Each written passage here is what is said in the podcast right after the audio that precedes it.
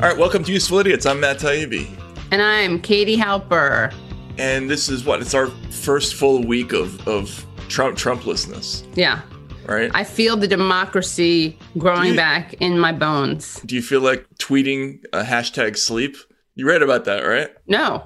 How how sleep was was uh, was trending the day after the inauguration because uh, people were were Oh, wow. That's not a metaphor for anything like how we got Trump in the first place or being asleep at the wheel or anything like that. Or Sleepy Joe. Is that why it was trending? Because Sleepy Joe? maybe I don't know. It's just it's just like a little tiny bit funny. It's Yeah, no, uh, it's very funny. Yeah. But we're, we're back in a space where like a tiny bit funny is okay. We're like you know again this is the post Trump era. I think I think we're going to be allowed to have a sense of humor. Matt is much more of an optimist, I think, about this than I am, which is funny because in general, I would say I'm more of an optimist. I think that's true. So yeah, so this is the first first uh, post Trump week.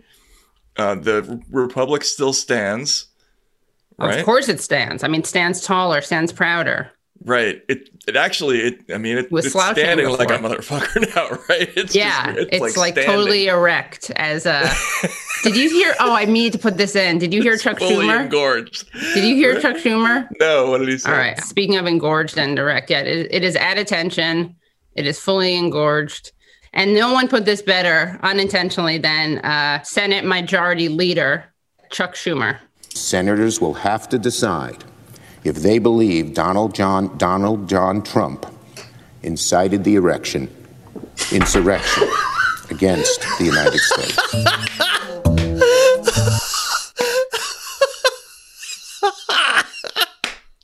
I'm so glad I was able to show that to you for the first time.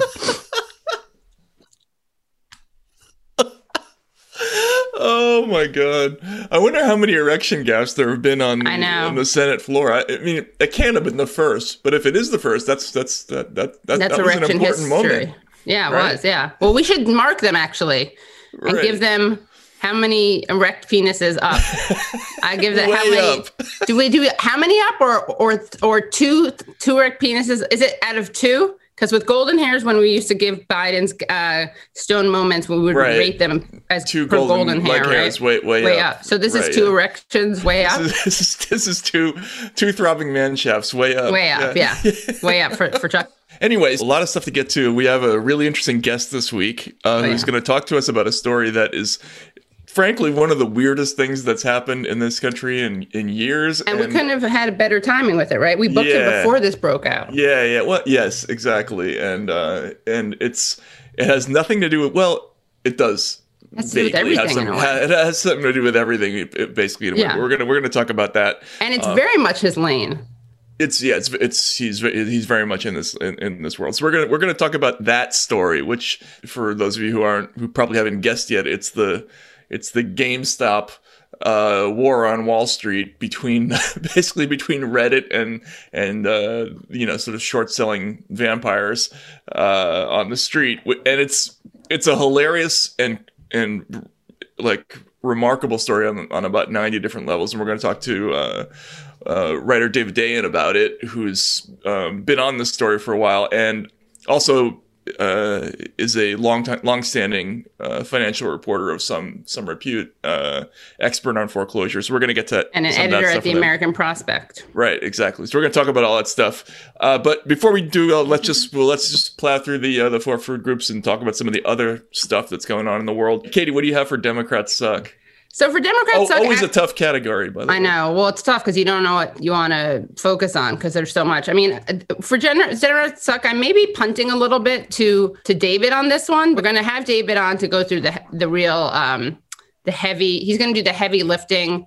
Also, shout out to my man, um, my friend. Uh, Branko Marcetic from Jacobin, who's written a great piece called "Yesterday's Man" about Joe Biden. But he he I think sum, summarized this very well when he said Biden, uh, some of Biden's high-profile executive orders, the $15 minimum wage for contractors, one, or today's one, ending Department of Justice contracts with private prisons, are either designed with loopholes or to delay action while making it seem like something is getting done. The drafters added enough hedging in the Dem platform that its word isn't being violated. They support and believe these things, but don't commit to doing them. But this inaction clearly violates Biden's personal campaign platform. Yeah, what So- does that sound like? That sounds like every news story from like the last 30 years, right? So, Oh yeah. I mean, in that way, America is back to normal, right? right. The new Right. normal. Politicians like like low key lying as opposed to to overtly lying, and that's Right. really what this nation is about. Right. So we're gonna get into more of that with um with David, but I wanted to for, for this one, for what I wanted to provide you guys with was obvious pandering and also an obvious uh, ripoff of Elizabeth Warren's um, big structural Bailey. So we now have a Twitter account. Uh, Dan, can you show the Twitter? And it's called the the Oval Pawfis Oh boy.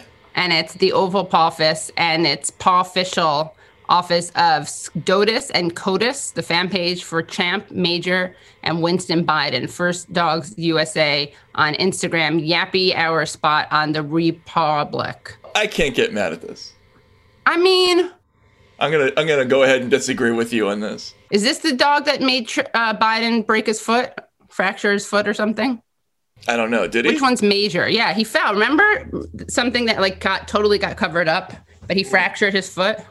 I sound like it got covered up. I don't mean covered up like it didn't happen, but it was You barely. sound like Alex up. Jones. I know, He was drinking fluoride out of the f- faucet, and then he tripped over his dog. And right, but no one. But they wouldn't talk about it. that's right. No one will tell you that, but me. All right, so you don't like you don't think this dimmer? I just think it's this is a good example of how they're going to try to distract us with uh, bread and circus and puppies while they do nothing.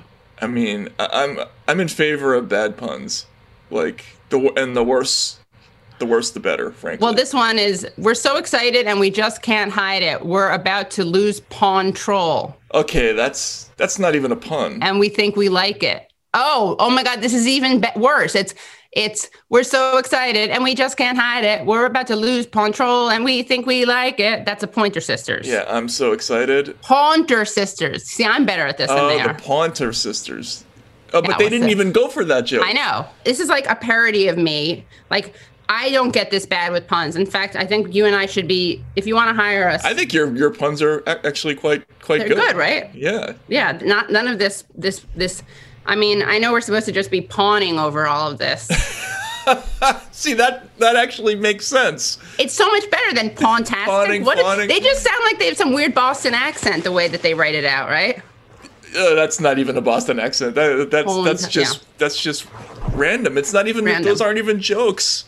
Wow, I can't believe how how rapidly I changed my mind about that one. I was you don't Yeah, have you to were- go overboard with it. You know what I mean? But Dan and, and Matt, you got just look at this. Hold on. This is a great combination of everything that's wrong with the Dems. So this is another one. As our dad POTUS was on the phone with Vladimir, we had a few woofs of our own with the paw adorable Pasha, Verni, Yume, and Buffy. We asked them to pawn Vince, their father, to stop doing evil things to good humans Oh and to free God. Alexei Oh Navalny. They God. promise they'll try their best. Okay, this is so off. Uh, Matt, can you describe it? You're better at. I mean, whatever. It's I just mean, Putin it's, in a snowsuit. it's it's Putin rolling around in, in a snowsuit with at least two dogs. But they're like mixing RussiaGate with with dog puns. I'm obviously not pro Putin on this whole Navalny thing, but but like but like, it's not even a let it go. coherent narrative. I know. It's like, I mean, in a way, I like it. It's much less belligerent. Do they think they're gonna like? They're gonna kind of um, aw shucks their way into changing Putin on certain things, like No, this is like all just red meat for people who for you know- resistance libs. Yeah, exactly. Who just gorge themselves on SNL. But they, right? you know, features about Putin coming down the chimney and stuff like that. But but what's weird is that like, and actually that's kind of on brand because he's wearing red and white and in the snow right now in this Right, image. yeah, but like, exactly. what's weird is it just makes Putin look like not. Yeah, it doesn't make him look evil. He's playing around in the snow and makes him look human, which is why I'm like, maybe this is their diplo- Is this diplomacy as opposed to? No, is it, are they think so. reaching out through the dogs? No. All right, no. Anyway, it is ridiculous. It's weird, but we asked them to convince their father to stop doing evil things to good humans and to free Alexei Navalny. They promise they'll Oh try their best. But isn't that, I would be like a little weirded out and offended if I were Navalny. Because Well- isn't that kind of like jokey for. Uh, yeah, a little bit. Like, oh yeah, um, yeah. I, I would love it if you sent a couple of tank divisions, but instead you're gonna uh, you're gonna tweet a picture of a of uh, Putin rolling around in the snow with his dogs. But yeah. but whatever. You know what this is? It's it's a it's a it's a pretty bad offense against humor. Uh, I would I would say because like there's only like most people think that making no jokes is being humorless. No, but this is- actually yeah. being humorless is is is doing this. Uh, you know, is sticking your your your hands where the, you know and into this Paws. muck and yeah, your paws in this muck and trying to make jokes where you really shouldn't. Uh, oh God. Anyway, it's that's bad. That's a bad start for the for the Biden administration, humor wise. All right, I guess we should move on, right? To Yeah. uh, Re- Republicans suck. Some stuff to, I guess, choose from this week. I did want to point out, and this is not. People are going to call this a cop out because it's not directed at the right Republicans. But Dan, if we could see the announcement for the Republican Accountability Project, there was an announcement this week that, uh, that they're going to create a new thing called the Republican Accountability Project, which is going to spend $50 million basically on messaging against, you know, sort of the wrong Republicans and in favor of the right kind of Republicans. Uh, and guess who uh, is heading is on the board of this. If you look down, so it's Bill Kristol basically is running this thing. And for me, this is clear. It's pretty clearly an echo of this thing that happened. So during the 2015-2016 election, there was the uh, you know Democrats hired Fusion GPS, Right. you know this this service to investigate Trump, and that started a lot of the sort of RussiaGate stories, which in turn grew into this thing called the Democracy Integrity Project, which supposedly had $50 million in funding to help advance stories about, you know, sort of Russia related Trump offenses. This looks like it's actually a continuation of the same theme. The Republican Integrity Project, it's basically the same concept where they're going to they're going to spend a lot of money sort of propagandizing what they call principled Republicans, and then they're- going to uh, do a lot of things that are directed at people who are going to be talking about the electoral fraud or whatever the latest Repu- Repu- Republican conspiracy is, which a lot of people are going to say, "Oh, well, great," except that it's what what they're really trying to do here is is sort of replace the Republicans with their version of Republicans, which are Bill Kristol and Lincoln Project types. Right. Would you call him an architect, an architect of the of the Iraq War? Absolutely, he was the. I would say he was the intellectual progenitor of the whole thing. Like he, he way back in 1996. For people who don't remember this, he he uh, wrote this article in Foreign Policy magazine where he proposed this theory of what he called benevolent hegemony, and the idea was that after the collapse of the Soviet Union, Americans needed to resist the temptation to cash in the so-called peace dividend, and um, instead of spending less on defense and spending more at home to sort of rebuild society, we should instead instead rapidly expand our influence even more and make sure that there are no countries out there left that aren't under our dom- domain or dominion. Uh, so the whole concept was we just shouldn't we should we shouldn't allow any countries that aren't under our control. He, he, he, he sort of lobbied against what he called Armand Hammerism, which was trying to have a relationship with a with a, a non-allied country. Right. We should just control other countries. And then he, he used that as as an argument a couple of years later to say we have to get Saddam Hussein out of Iraq. This was in 1998, and then all the all of that language ended up being used as part of the Bush uh, administration's argument for getting out of uh, for regime change a couple of years later. So he was sort of the person who invented the regime change idea. Right. Which is why Um, we definitely want him to be the face of the Republican Party. Right, which is and it's it's so amazing that that this guy and guys like him and David Frum are are now back in the good graces of you know sort of upper upscale uh, upper class uh, liberals who just you know a couple of decades ago were thinking these people were like Satan incarnate. Not even a couple, let's say where we were 2020. I mean, I would say 10 years ago, 10, even, 10 right? years ago, maybe even yeah, uh, I would say up until like through Obama years. Um,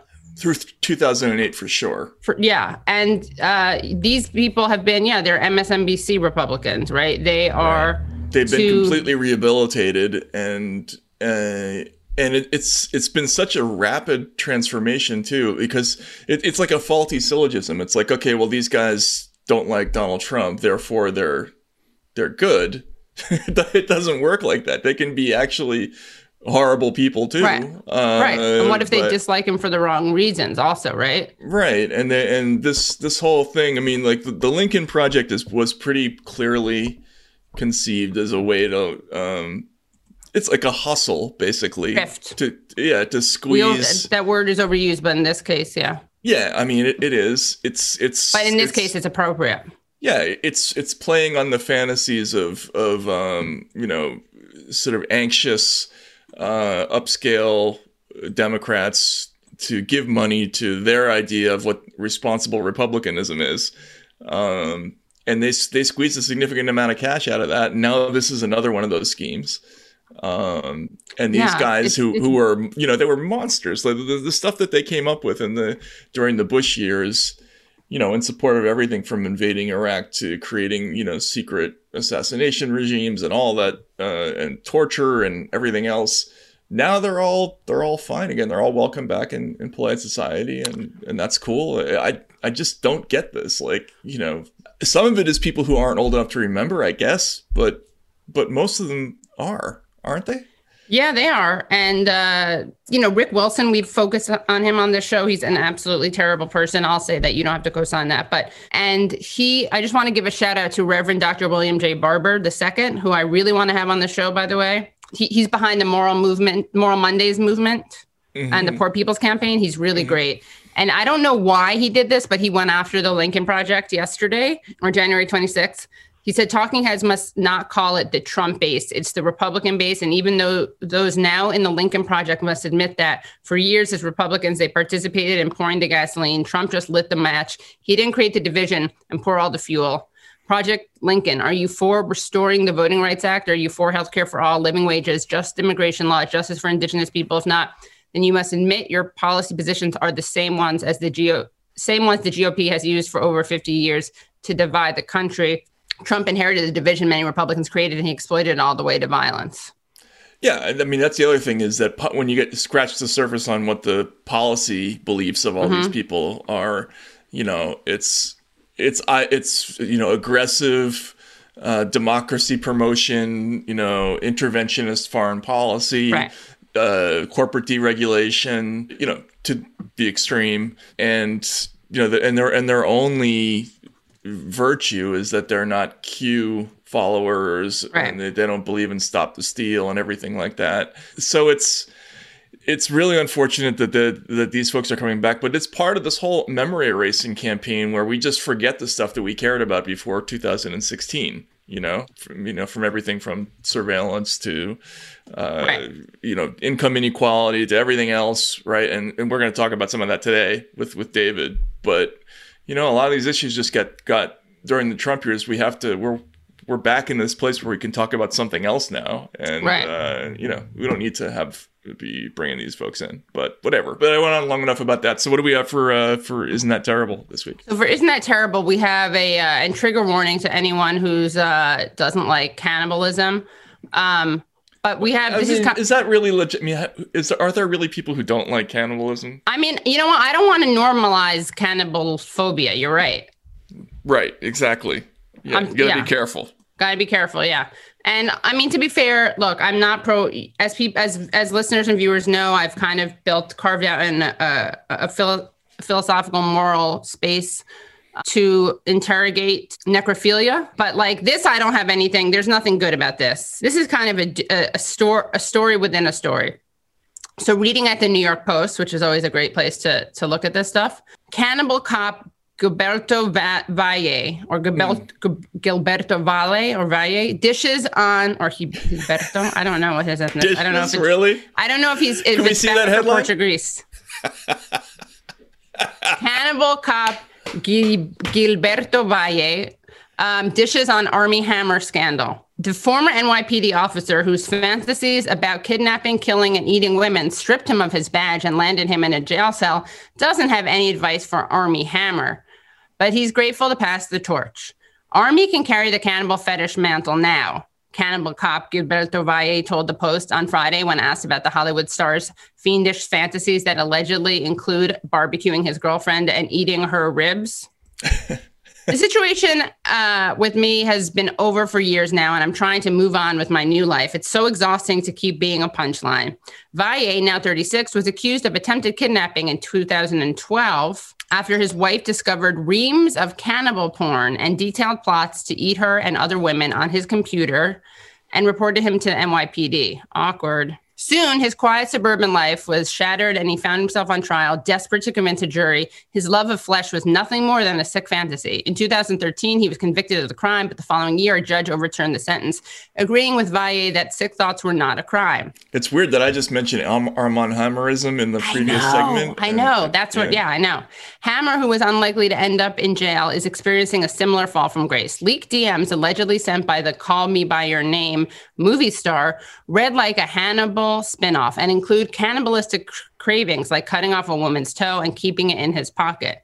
Since the scandal broke, he's decided to step away from his role in Shotgun Wedding with Jennifer Lopez and even had to slash the price of a home. I know. He's selling by a whopping 800,000. Valle couldn't help but relate. In general, people in all walks of life have unusual fantasies or they'd never want to th- that they'd never want to have made public. Just because you're a cop or an actor, I like that combo, doesn't mean you're immune from being aroused by something that isn't as mainstream as other stuff. there are plenty right. Right? There are plenty of people who would be mortified if their friends and family knew what they were into. And that's just the way it is. Still, the stink of flesh is hard to wash off, Nice. said. And while he's not sure what'll end up happening to Hammer, he's definitely ready to stop talking about his past. I don't really have any thoughts on it. I don't know if he could be facing legal trouble or if it's just a kink shaming or if it's just kink shaming. I'm settled into my restarted life with new friends, all of that, and I don't want to resurface with the, that nightmare again. It's embarrassing and it takes a toll on me. He said while talking to the New York Post. Okay. Right. Yes. Exactly. Jokes aside, there is there is sort of kind of uh, an issue here, which is can we really criminalize your most inner you know screwed up thoughts? I don't think I've ever actually fantasized about eating a person, but uh, Well, what about yeah, sure, but that that's an easy that's very very black and white issue. But the shades of gray come in when it comes like this. Um, have you ever asked someone or wanted to ask someone uh, if they could uh, cut your toe off and keep it in their pocket? I've probably I mean I've probably done that. No. Who hasn't? Yeah, Yeah. Exactly. Yeah. yeah.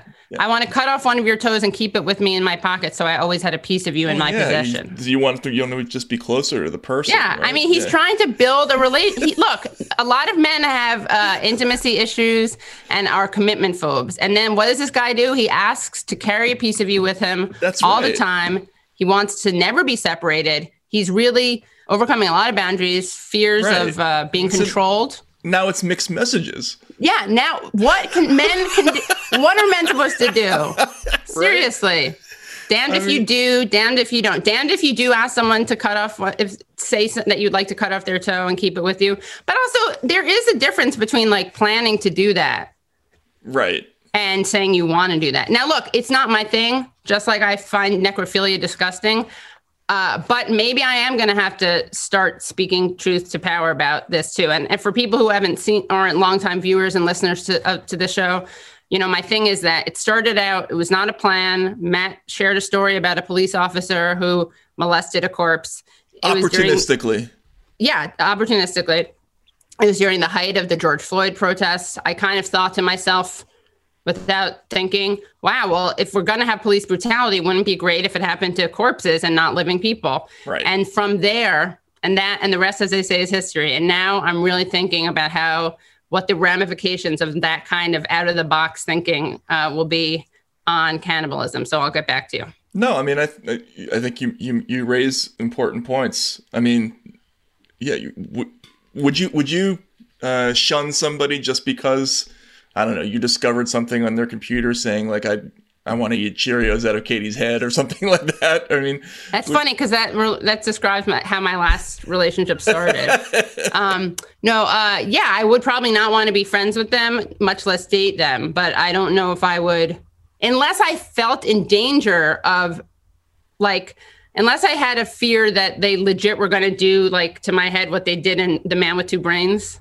oh, the cranial screw top. Yeah, yeah. Yeah, yeah. If I thought he someone would do that to me in order to put Cheerios in it, then yes, I would tell the authorities. If not, I would I would maybe tell my friends probably. Girl, Right. don't date him. Girl, don't date him. He wants to eat Cheerios out of your head. Uh, all right, so for isn't that uh, isn't that weird? There are actually a, uh, a couple of things. There was a, a story we missed that I just wanted to bring up quickly because I, I saw it in a list of another year end list of weirdest stories, and I can't believe that we missed this. But Dan, can you call up the Ma- Madonna has donated so much money that she may legally become the EU's newest member? So Madonna pledged a million dollar a million dollars last year during an online summit held by the EU Commission um, aimed at raising money to research coronavirus vaccine development and produce tests. And somebody joked that the that she had now qualified to become a member state of the European Union uh, online. And as a result, several serious news agencies actually thought that was true and did uh, did news stories on that on that subject. So so what we're looking at is a is a story from the Independent that has a serious headline that Madonna be- might become part of the European Union. Oh my God. it's like the Vatican oh. 2.0. So if we could just look at the at the lead sentence here, it's pretty funny. Uh, as if 2020 wasn't weird enough already, uh, Madonna may end up replacing the United Kingdom as a member state of the European Union. Because of an obscure EU law unearthed by Politico's Paul Dallison, Madonna can join the organization because she pledged more money to fight coronavirus than several of its actual members. So that's actually not true, but you know, it's it's one of those fake news stories that got through last year. We we, we forgot to mention it. The the other really quick one, um, and this is a more of a classic story that, of a theme that's always satisfying. Sort of right wing conservative politician gets caught in embarrassing sex situation. Dan, if we could see the Hungarian MEP admits he was at a lockdown orgy. Okay, a senior uh, MEP from Hungar- Hungary's ruling uh, Fidesz party admitted Tuesday that he took part. This is back from back in December. Uh, that he took part in a lockdown party described by local media as an orgy that was broken up by Brussels police. Uh, József Szájer said in a statement that he was present at the private party, which at which, according to the Belgian press, police found 25 naked men, including an MEP and a number of dem- diplomats. Uh, according to a press release from the public prosecutor's office, quote, a, a passerby reported to the police that he had seen a man fleeing along the gutter. He was able to identify the man. The man's hands were bloody. It is possible that he may have been injured while fleeing. Narcotics were found in his backpack.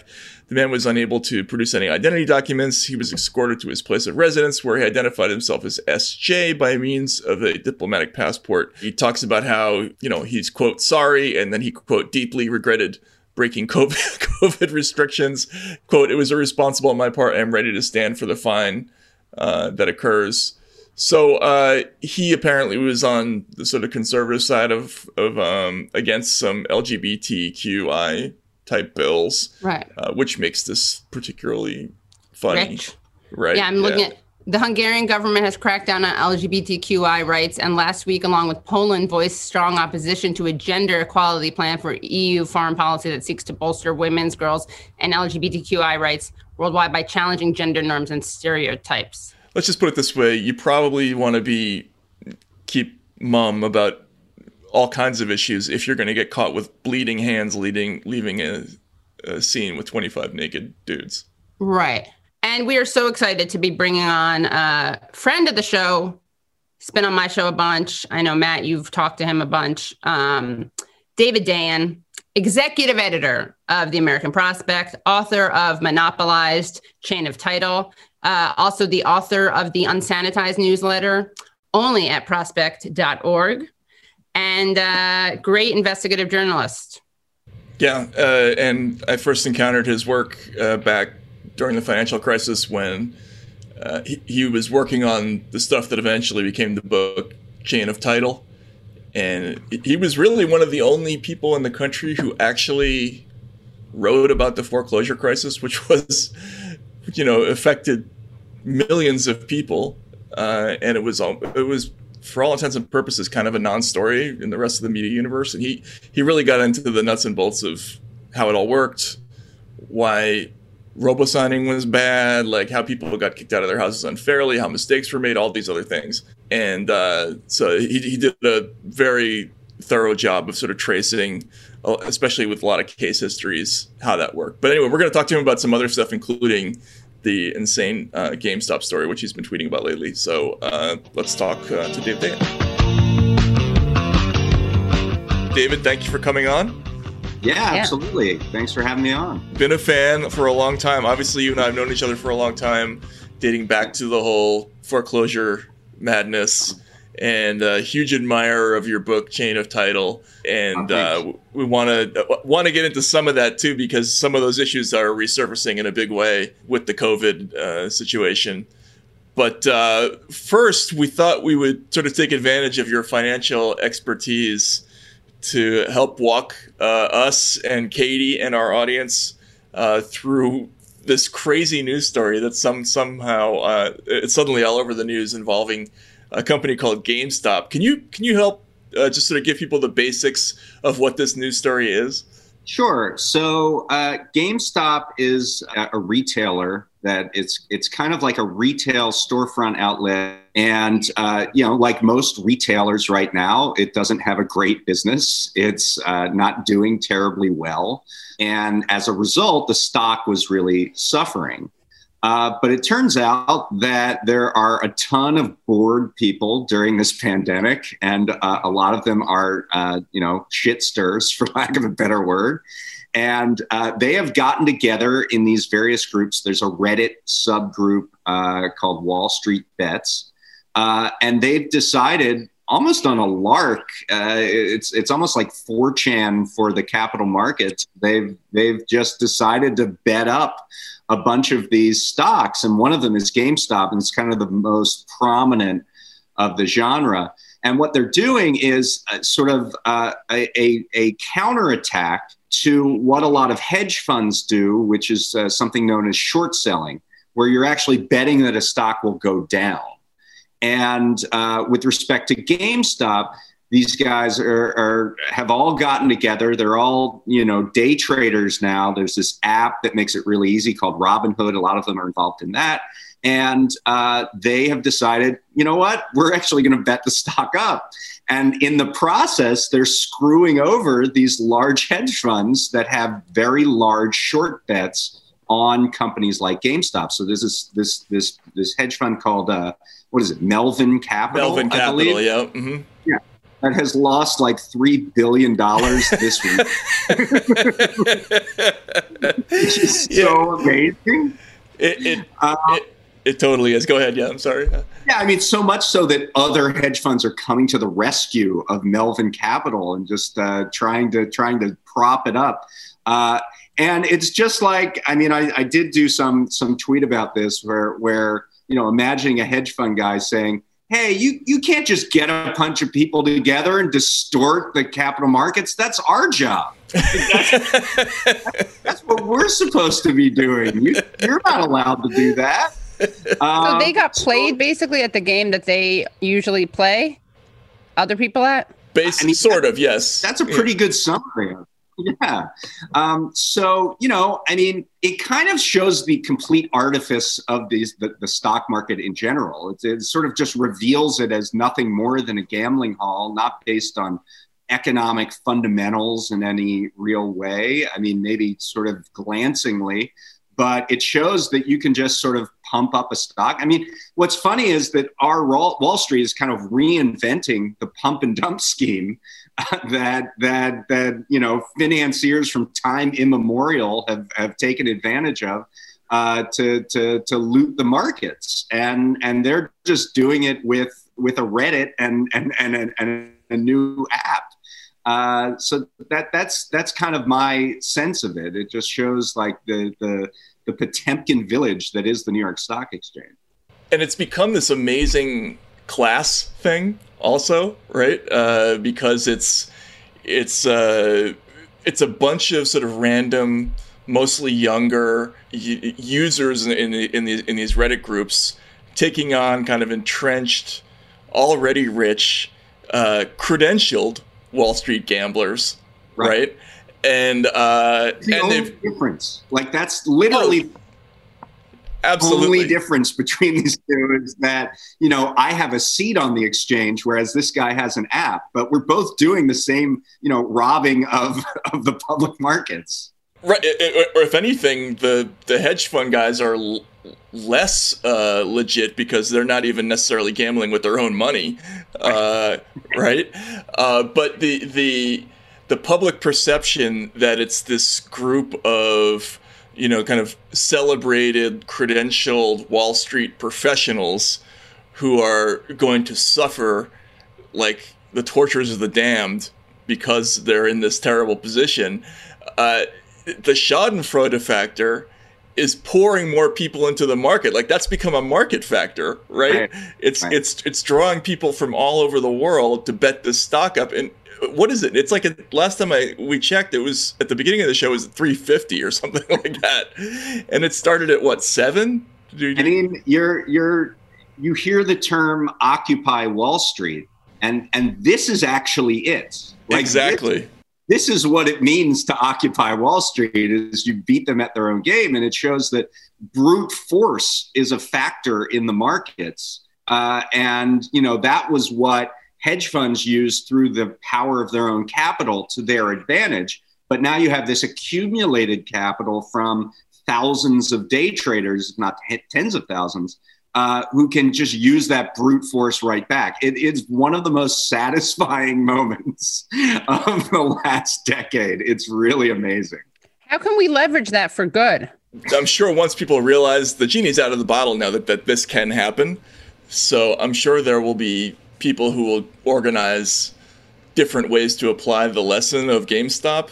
But um, you know, for right now, well, I mean, it's happening yeah. in other. It's GameStop is not the only stock where this is happening. Right. AMC theaters uh, having to. I saw Tootsie Roll, which who knew Tootsie Roll was a stock, like a publicly traded stock. But it is. It has the call. It has the code TR. It's like from 1906, and that was up 50 percent today. Awesome. So uh, you know, uh, it, it's it's it's it's really unbelievable, and you know what I'm trying to game out is what is going to be the trade group pushback, like on the Hill, to like try to get this stopped somehow.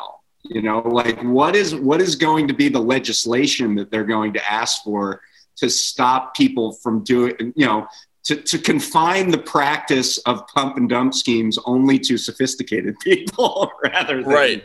unsophisticated people. I, I, I don't know what, what they're going to ask for. Well, I mean, that's a serious question because you can bet that there are going to be calls for like regulation of these Reddit rooms, right? Um, maybe there'll be some kind of mm-hmm. a barrier that, like a you know the the, the non-governmental uh, regulatory agencies, right? Well, maybe they'll come they'll increase the barriers for trading uh, activity, which I, I can't imagine that the day trading companies will assent to that. But I mean, but, but but it's like it's like once it starts, where do you stop it? Like what right. you're really saying is there shouldn't be high frequency trading, right? Like at all, right. like because there there are these risks involved. Well, if that's the case, then all of the strategies that hedge funds have used to uh, massively ramp up their their uh, their takeaways and their profits uh, uh, go away too. So like, where do you stop it? Like that's what's going to be hilarious about it because they're going to draw this really artificial line as to who is allowed to engage in these strategies. Exactly, and there, I mean the the other clearly funny thing about this, and this is like less actually, it's actually less funny, but there's an element of like. Um, you know, sort of French Revolution anger here because the guys who are short sellers, they're essentially trying to put companies out of business. Uh, and there's probably some anger towards, well, here are these Wall Street pirates who are trying to who are trying to take away a bunch of retailer jobs and let's just stick it to them. Let's put them out of work, you know? Uh, and there's a real class warfare element to that that could get pretty ferocious, I would imagine. I mean, it's not often that a company is so uh, uh, perfectly tied to its name, and and Robin Hood yeah.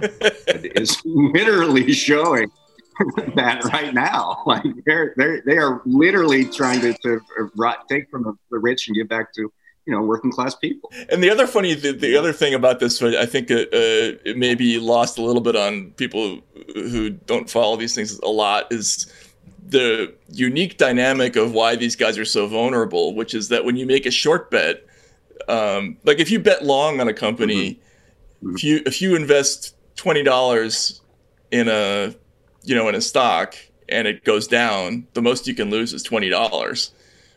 But if you bet against the company, right. your losses can be infinite uh, because the, the, uh, as people bet up the stock, you you actually have to end up replacing all of that cash that you borrowed to to to to borrow those shares, and so they the the high if they as they bid it up into these fantastic dimensions as it goes from 70 to 3 7 to 350 or whatever it is these guys are going looking at you know they they're it creates billion dollar losses you know not just uh, you, you know million million dollar yeah, ones. so that's exponential. And, and, there's a whole and there's a whole business that uh, accommodates short selling. It's and you've written about it matt uh, very well. It's called securities lending. And and there's there's so there's the there are these counterparties now that are going to be potentially affected by this run up in these various stocks because they have to you know uh, hit uh, find a way to grab the stock so they can pay it back. You know, I mean, they're they're essentially, uh, you know, in some cases they're you know what's known as naked shorts on the stock they don't actually own at the time. Uh, yeah. and so they have to if they get a call they they have to actually go get that stock. And that's what this business uh, model like the sort of ancillary businesses is based on. So uh, you know what's going to happen there? Like how is this going to cascade out? Uh, uh you know is is going to be really interesting. Isn't that another aspect of this that's kind of pulling the curtain back on you know the absurdity of how Wall Street normally operates? Like people are a they're seeing that there really isn't a whole lot to this. Like all, all the all the myths about how the expertise of traders, it, it is kind of bullshit in the end, right? But also they're seeing like that there are lots of practices on Wall Street that are more than a little sketchy. Like there are way too many of these shares in circulation. There are more more more shares being traded than actually exist which is like prima facie proof of that naked shorting concept, which they long poo pooed as you know a myth that never ha- that never happened. But clearly, that you know there's li- at least a little bit of that going on right now. Yeah, that's absolutely right. I mean, the other thing that I think is is really funny is that you have all this concern among market participants uh, for the fact that something is going up oh no, this is not what we wanted. Something is actually gaining in market value. We can't have this. Anyway, we're going to see what happens with this crazy GameStop story. It'll, it'll go somewhere. Shifting gears a little bit, David, you at the American Prospect wrote a really great piece that's called The Day One Agenda. The next president can use laws already on the books for constructive change without abusing executive power. And you kind of lay out all the things that the Biden administration can get done without needing new legislation. And then you have a more recent piece that you wrote Biden's executive actions just scratch the surface, implementing the implementing congressional laws is massively important to make progress, and Biden has the ability to go further. So, could you kind of outline uh, where Biden has gone, where he could go, and um, anything else? I'll be able to talk more with a little more specificity about this in uh, the, in the coming weeks uh, because we're going to put together a tracker uh, of of all of the uh, executive actions that we recommended in our series, which was like 40 articles uh, of things that Biden could do or any any president could do without uh, new laws, basically based on existing statutes. Um, and we came up with there's something like 77 different actions that we we thought would be pretty impactful. And uh, uh, just to give you a preview, Biden has done like I think 11 in part or all of uh, of those actions. So um, some of them, you know, uh, he's uh, certainly reversing some some bad Trump stuff. Uh, there, there's there's some positives to take away there. Other things kind of look good on the surface, but once you just sort of look underneath, it's not so much. So so one example is uh, Biden uh, decided to restore an Obama era executive order that ends contracts with private prison companies. Right. So uh, uh, private prisons, uh, uh, uh, you know, manage and operate Uh, corrections facilities for the federal government uh, at certain uh, federal facilities. however, it's not really that widespread in the prison realm. about nine percent of all federal prisoners are in privatized facilities. however, if you look at immigration detention, there's a fantastic amount of privatization there. About 72% of ICE detainees are in privatized facilities. So, you know, the Biden team and the Obama team before him had two cho- choices. They could say, let's end all contracts through the Department of Justice on private prisons, or let's end all contracts with the Department of Homeland Security on immigration detention. And of course, Biden did the former, which is the least uh, obtrusive of these, which is to uh, just end a DOJ contract. The, the, the Homeland Security contracts continue, and that's the majority of uh, the, the, the, where the private prison is getting its revenue from these days is through immigration detention.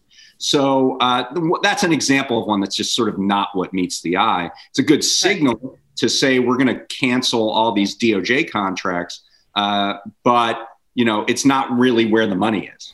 I mean, uh, is isn't yeah. that how much of that is like, oh, it's good but not far enough versus not that we can get into their people's heads, but versus like we're going to do this little thing and then we check off a box and now we don't have to do that bigger thing. Yeah, I mean the the the the constraint on doing the bigger thing of course is that there's so much privatization in immigration detention that if you cut off those contracts, you actually couldn't, you would not be able to detain a whole lot of people, mm. uh, uh, at least not right away, without spinning up a massive amount of uh, uh infrastructure within DHS, and and they don't want to do that. You know, that would cost money. Uh, uh, even though, of course, the contracts cost money, but right. Right, you know, it's it's it, this is the dumb way that we that we deal with you know, uh, public and private resources. We think it's somehow better to privatize a service, uh, contract it out. Uh, that company then has to get a layer of profit out of it. So it could end up either costing more or they massively cut the labor in order to get that layer of profit uh, and make a or safety or services. Right. Yeah, and they just make it abjectly worse. Right. Um, uh, uh, but that's that's considered more efficient than actually just distributing uh, or, or, producing whatever the resources yourself. Um, so uh, I think I think that that Biden and Obama before him thought, oh well, we we have to be able to do immigration detention, so we can't cut that. Um, so uh, I think that's sort of where we're at with with that one is concerned. Another one was uh, the uh, permitting uh, and leasing on oil and gas uh, uh, of oil and gas and, and, coal leases on federal land. So uh, Biden put in a moratorium on new leases, not new drilling, new leases. And of course, at the end of the Trump administration, there was a feeding frenzy of leases because they knew this was coming. So, uh, oil and gas companies leased like a tremendous amount of public land right at the end, and none of that would be affected by this new order, which is just says we can't do any new leases for a short period of time, an indeterminate period of time. They might end up leasing after that. Um, oh, so, it's only it's it's not specified how long it's going to be. No, it's a review. It's a sixty day review. Uh, but it does not say that they're not going to do it after the end of that 60 days. It, it, it's it's unclear. So so that's another example where I, I, you know it's it's a question. There's some statutory stuff, and there'll probably be a court case around this. But it does seem like you could just end all new and existing leases uh, okay. on federal land. Uh, but that's not the, the, the you know that would be a more aggressive tactic. And of course, Biden has said that I'm gonna I'm gonna color inside the lines, which is to say I'm I'm not going to do anything that that upsets anybody with these executive orders. Yeah. What, what about the eviction moratorium? You wrote a little bit about that, I think, uh, and you know they, they they just continued that, and the the Trump's right. version of that, so, and mm-hmm. yeah. There's an eviction moratorium uh, that was put out by the CDC. It's actually as a public health measure, uh, uh, which is true, right? I mean, you don't want to put people on the street when they're supposed to be, you know, uh, socially distancing and things like yeah. that.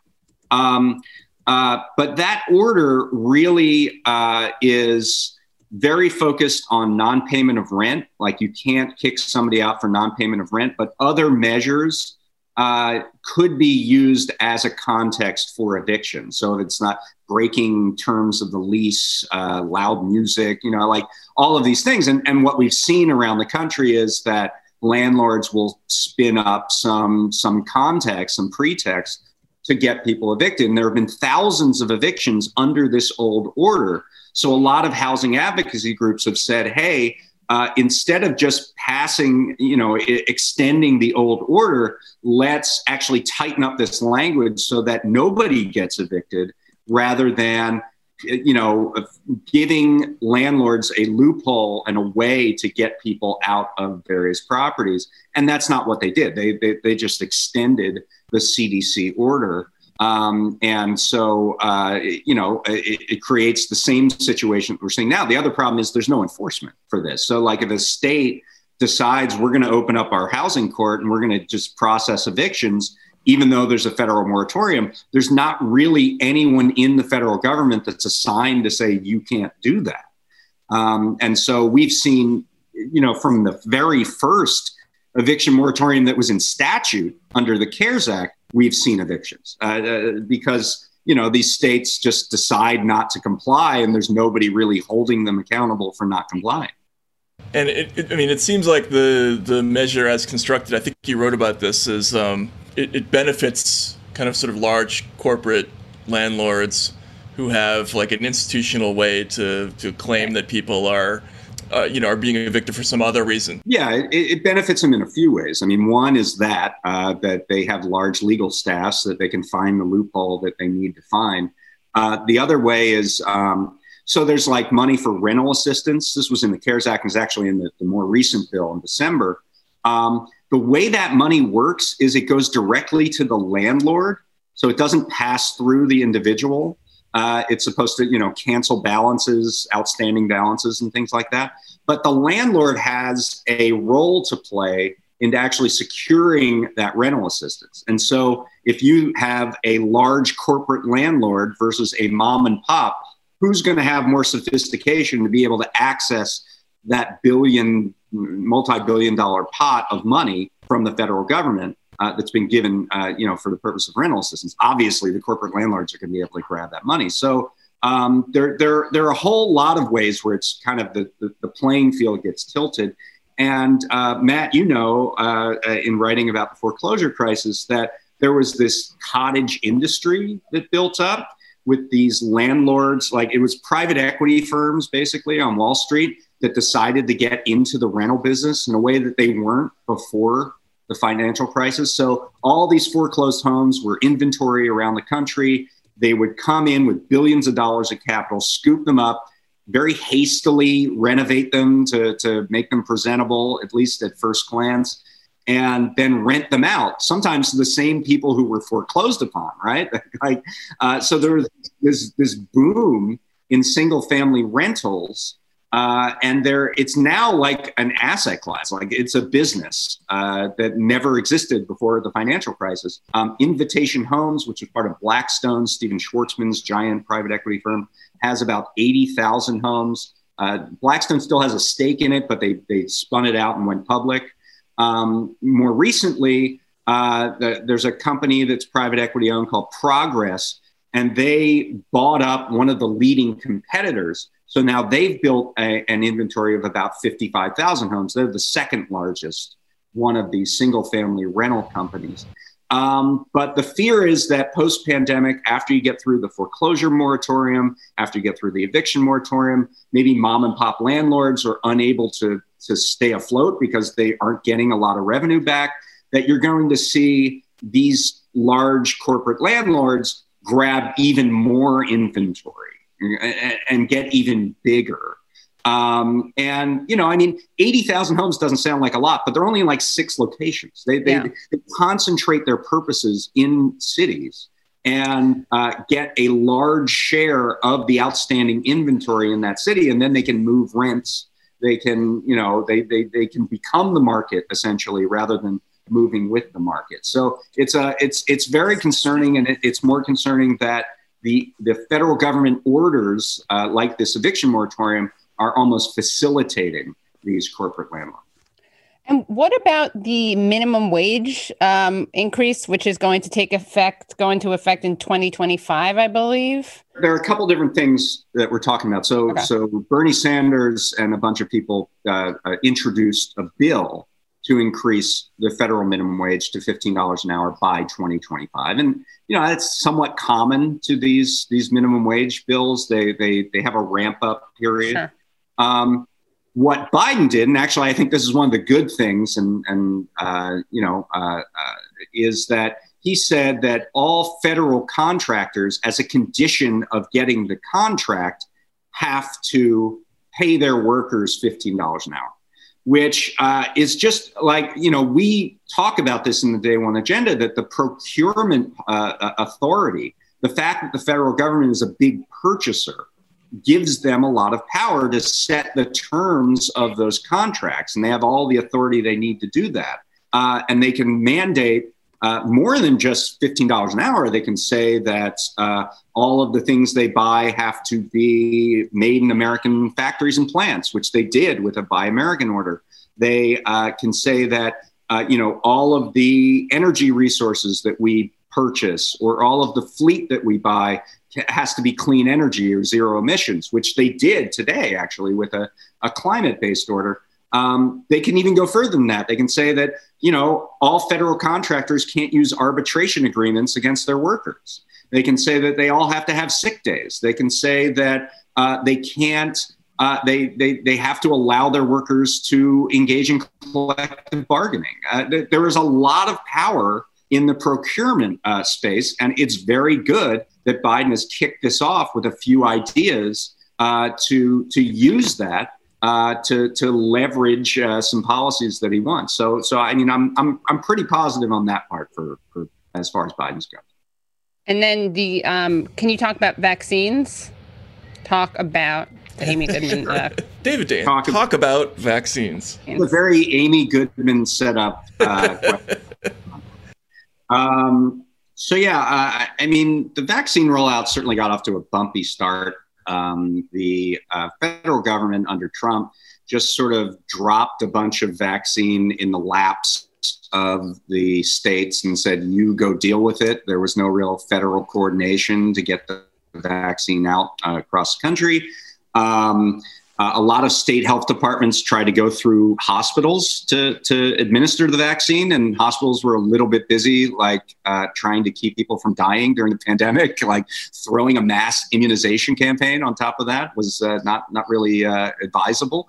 Um, but this has improved in the states. They've they've they've figured out some systems here. Uh, Biden came in with an idea that uh, we would do 100 million shots. That's not 100 million people, but 100 million doses in 100 days, in his first 100 days. And uh, we're above that rate right now. We're tracking at about 1.2 million shots per day over the last week, which is more than you know the 1 million a day that uh, he needs on his benchmark. Um, the issue that we're going to run up against is are we going to have enough vaccine? Yeah. So uh, uh, states are starting to exhaust their supply. Uh, there are promises from uh, the two major vaccine companies, Moderna and Pfizer, that they're going to get vaccine uh, uh, to the United States as per their, their promises, but there's some question as to whether they're going to actually be able to make that. Um, uh, the, the thing that's new is that the White House has said they're exploring options of just having other manufacturers use the Pfizer and Moderna uh, uh, ingredient list and, and just make the yeah, vaccine. And they can force that under using the Defense Production Act. Yeah. Uh, they can they can force companies to and compel companies to, to, to produce already existing vaccines. And, and they should have probably been doing, doing this months and months ago so that we'd have enough right now um, to, to expand the rollout because you know any any day that we get closer to normalcy is just uh, incalculable in terms of the public health uh, and in terms of the economy. I mean, if you can you can open restaurants a week earlier. Um, so I think the problem is is that one very interesting thing here uh, that, that, that I see is um, There was one federal program that was really left to large chain pharmacies to do, and that was vaccinating people in nursing homes and assisted living facilities. There was this partnership that they did with between the government and CVS and Walgreens, and they were supposed to get everything vaccinated. There's only one state that opted out of this, this partnership with the big chains, and it was West Virginia. And West Virginia said, well, we don't really have enough CVS and Walgreens in our state to, to do this, this program with them. But we do have this network of, of independent small chain pharmacies that work with assisted living facilities. So uh, we kind of have a natural experiment. Does big business uh, have these economies of scale uh, and are able to, you know, get things done quickly, or do these smaller, uh, more distributed networks have the ability? Well, West Virginia got everybody in the state in an assisted living facility to get a vaccine about a month before CVS and Walgreens started to go out to, to, to these assisted living facilities because there's so much bureaucracy. Um, and it just like puts the lie to 40 years of having it rammed into our head that bigger is better, that economies of scale create these, these wondrous opportunities to uh, distribute things all across the, the, the, country and the world. And here in Little West Virginia, which is not exactly a liberal bastion, they figured out a way uh, to do this without the participation of CVS and Walgreens, and they did it much, much better. Shouldn't there be a demand that for just, I mean, the Defense Production Act? What could we, what could people do to demand that kind of like um, go into effect? And also, isn't it time to just force these uh, companies to produce this for free now? I mean, if there's ever anything that we can kind of scare people about, can it just be what do we have to do? Like, this is such an emergency. And isn't this the time to kind of force the like Jonas Salk discussion of uh, patents and owning the sun? And I mean, here's the thing that's so interesting. So the federal government essentially paid for the R and D uh, for these vaccines. Uh, uh, the U.S. directly through uh, Moderna, they picked up all the R and D. Um, with Pfizer, they had a they had a partner called BioNTech, which got most of its money from the German government, uh, and then the U.S. did these purchase guarantees. They said, well, you know, if you develop this vaccine, we're going to buy 100 million doses or 200 million doses at X price. And, at X price. And so, you know, the combination of that uh, uh, took a pharmaceutical system that is usually very protracted and very it has very long timelines. They uh, I don't know if we can invest this money or we're going to see a return. Blah blah blah. And it accelerated it to the point that a, almost not even a year after this this pandemic begins, we have a vaccine which is incredible. But what it should do is it should cause a rethink of the entire right. process by which we create, develop, and distribute uh, medications in the United States, this patent system that we have. Uh, the fact that there's a patent for things that the US paid for and developed and guaranteed is absolutely ridiculous. And this is a huge problem in the developing world. I mean, rich countries can buy enough vaccine for their citizens, they can get it out. Uh, in the developing world, almost no vaccines have been distributed because they don't have the purchasing power. So they're last in line. They can't make generic alternatives through their own manufacturing facilities because there, it, there's patent protection. Now, Moderna has said, oh, well, we will allow this patent protection. Uh, you know, we will give these patents anywhere to anyone who needs them, but they're not giving like key bits of the ingredient lists and things like that that, that could actually be used to create the, the, the stuff. Uh, and we see this all the time when where the developing world needs, you know, HIV drugs and the U.S. says uh, no, you can't make any generics because that would rob, uh, you know, our our domestic manufacturers from uh, the possibility of profiting. So um, uh, it really should cause a rethink of this entire system. Yeah. Uh, why are we relying on private interests that are slow, that that that use public money anyway, uh, to create all of these? You know, innovations that are life saving uh, when we have a model now of the federal government being very muscular and getting these things done in a rapid amount of time. Right. And it's like it's so craven. Um, and I get it when it's something like I mean I don't. It's not justifiable, obviously, in my opinion, morally or ethically.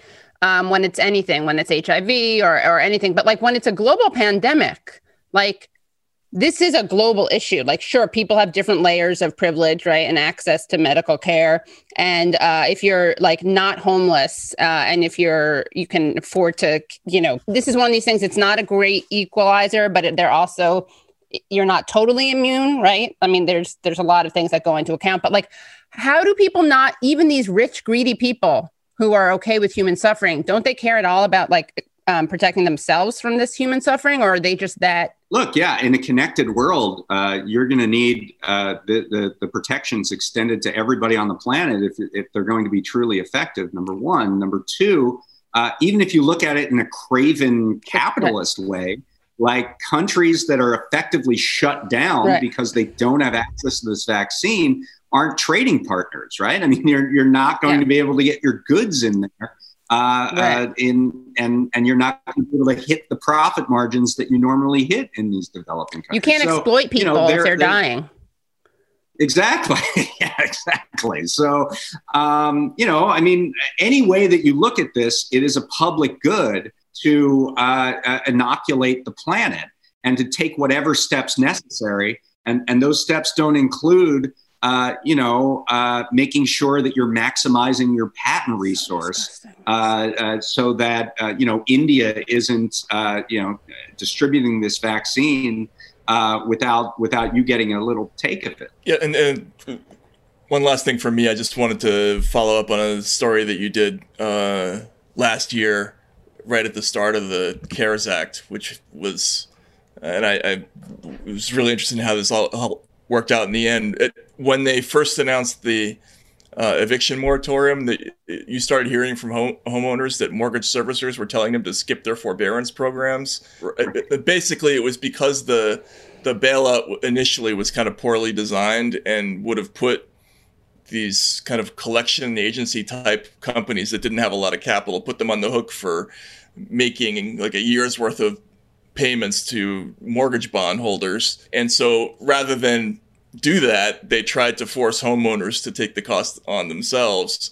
Uh, how did that all work out in the end? I don't. I mean, did, are there are they still having problems with that? Because it's it's not as simple as just telling people you don't have to pay your rent anymore. There's a whole process that has to be gone through. And did they actually come up with a system that works? Well, um, you know, I, I, there are still people in forbearance programs. Um, there are still, uh, uh, you know, barriers on foreclosure, particularly from, you know, company uh, uh, uh mortgages that are held publicly or quasi-publicly by Fannie Mae, Freddie Mac, or, or things like that.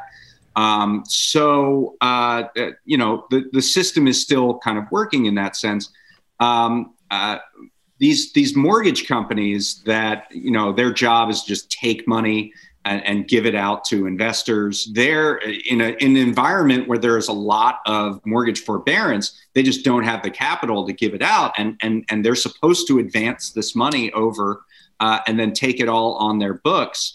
Um, that's been a, a, kind of a dangerous environment, and it's it's you know I mean some of the this has been lifted because we ended up propping up the stock market so much that right. people weren't as in bad trouble as, as as anticipated. And also, what we've seen is that this has been a very uneven recovery, where people that make in the top ten percent of uh, the income earners have have almost no employment loss whereas uh, most of the employment loss is at the low end. And of course, when you're talking about homeowners, you're talking about people at in a, in a relatively high end uh, of the income scale. So there hasn't been as much of a widespread problem with housing uh, as anticipated. And of course, uh, we've seen a housing boom in terms of purchases, uh, second homes, uh, uh, you know, homes in different areas that are cheaper but more desirable because of working from home changes.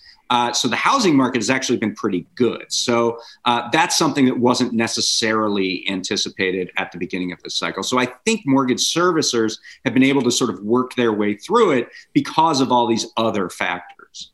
And, and just sorry, just a quick related question. Like I saw, well, semi-related, uh, the year-end results for the investment banks last year were insane. Like I think they posted something like 120 billion dollars in profits, the biggest banks, and a lot of that had to do with something that should have been obvious to everybody at the beginning of this sort of Fed inspired right. rally, which is that there was this huge boom in underwriting fees.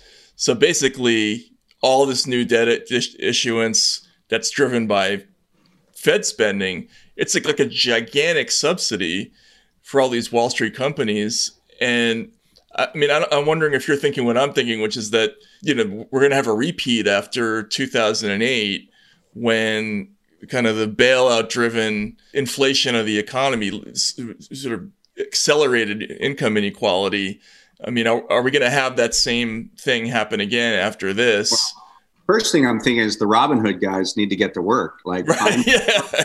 I'm shorts in those banks. Um, uh, the second thing is that yes, the the what we've seen in this pandemic and the recovery has been uh, an absolute uh, stratification of wealth and income.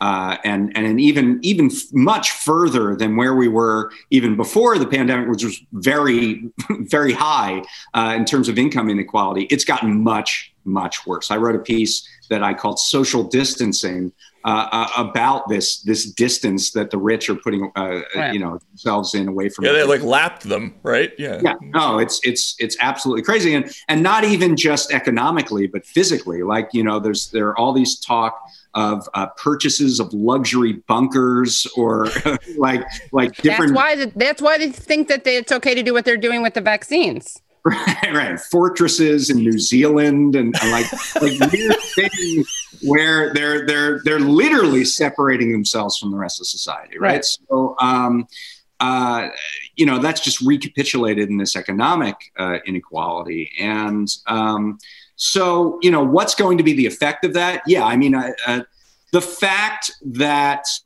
uh, this this mania can happen in the markets is indicative of some some level of of, of frothiness, right? In right.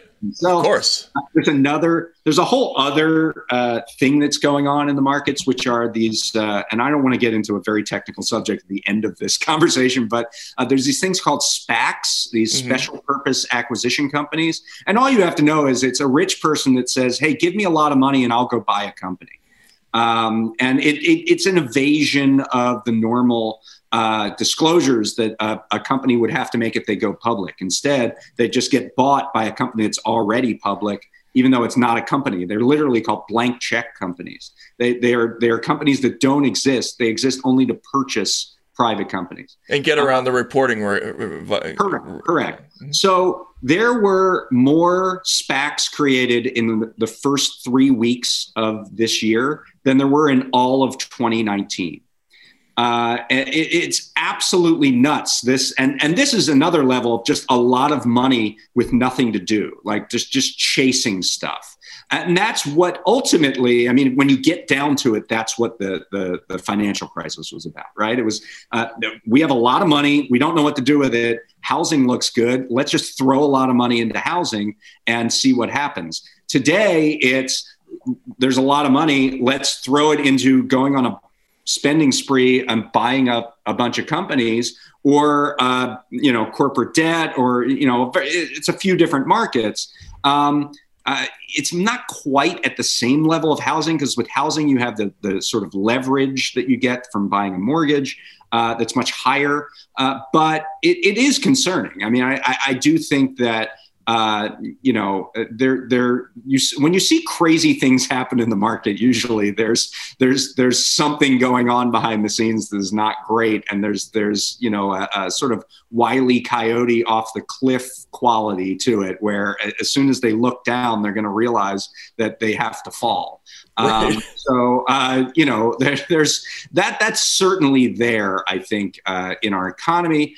Um, but you know, the question is, we've now established not just through this recovery, but through previous ones, that the, the federal government has a has a has an interest in not letting any rich person suffer any consequences from uh, uh, from from any kind of recession, whether they induce it or not. Uh, and and uh, so you know, the question is you know, will extraordinary steps be taken once again uh, uh, to ensure that the potential consequences of the kind of thing you're talking about doesn't happen? Won't the natural outcome of all of this be just widening public discontent as people start to figure out that this recovery basically if you own financial assets you're doing well and if you don't you're getting the short end of the stick and and the it's the, the stick is very short during the covid period right people are really suffering they're having a really hard time i mean right now I, it, it feels like people just can't see that difference as much but I mean, aren't they going to figure that out eventually I, I, think that's that's certainly the traditional way that you would that you would look at something like this. That that you're setting yourself up for massive social unrest.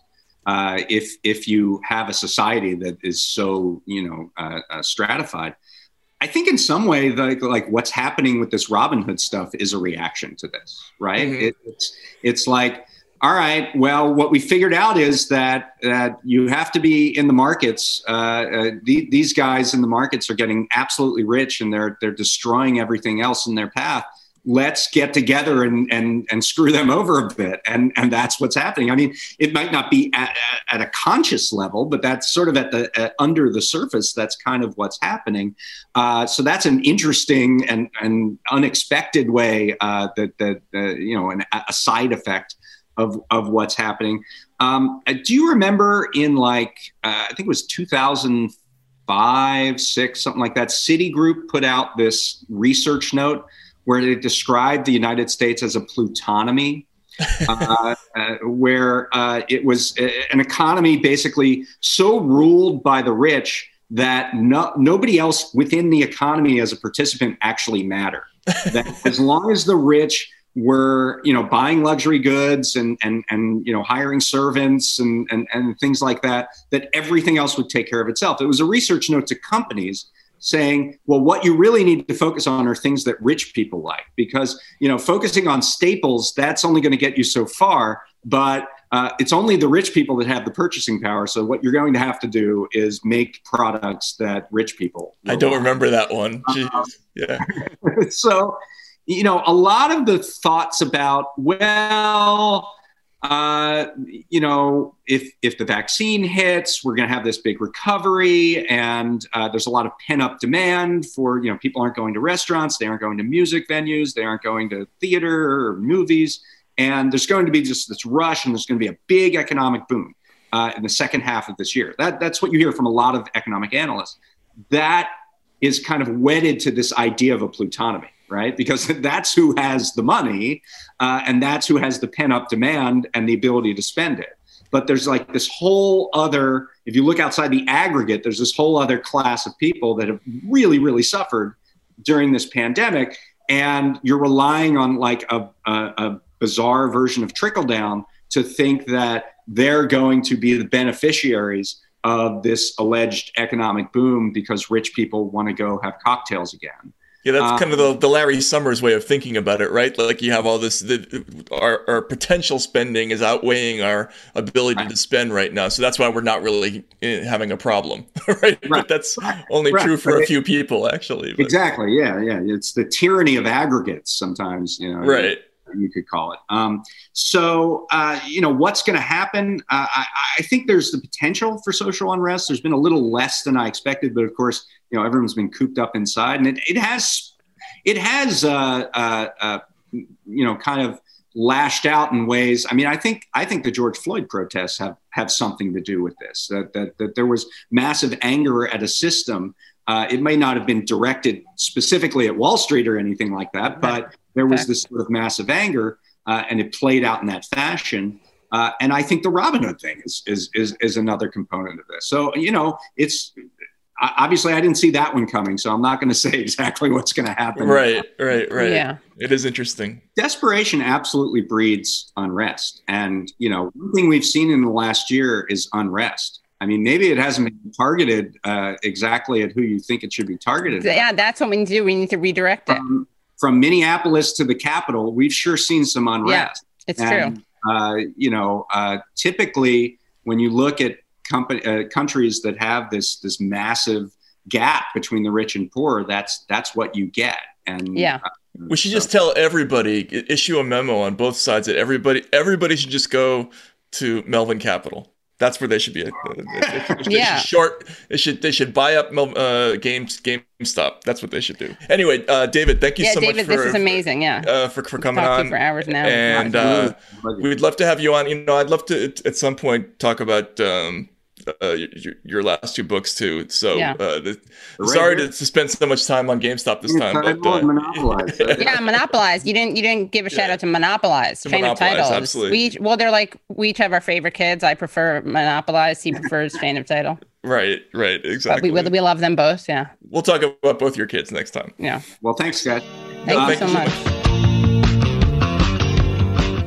That was great. Love David Dayen. You're a very smart guy. Know, really knows what he's talking about. And he always he always gets to that next level of like granular detail on all these things that uh, you know most of us don't do. So that's. Uh, I mean, great. I only do it because I don't have the time. I hold back a lot. Right. Matt. you don't exactly. know. Exactly. You just don't want to embarrass your, your, yeah. your yeah your your audience. audience, yeah, no, I get I get that.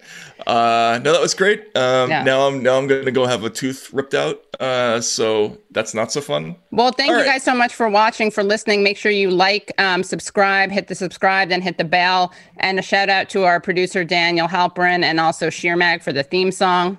Make sure you rate and review on uh, wherever you listen to your podcasts. That's right. And uh, don't do anything else except listen to That's us. it. Yep. Yeah. Stay exactly in one place. And we'll see you next week. Thanks. Bye.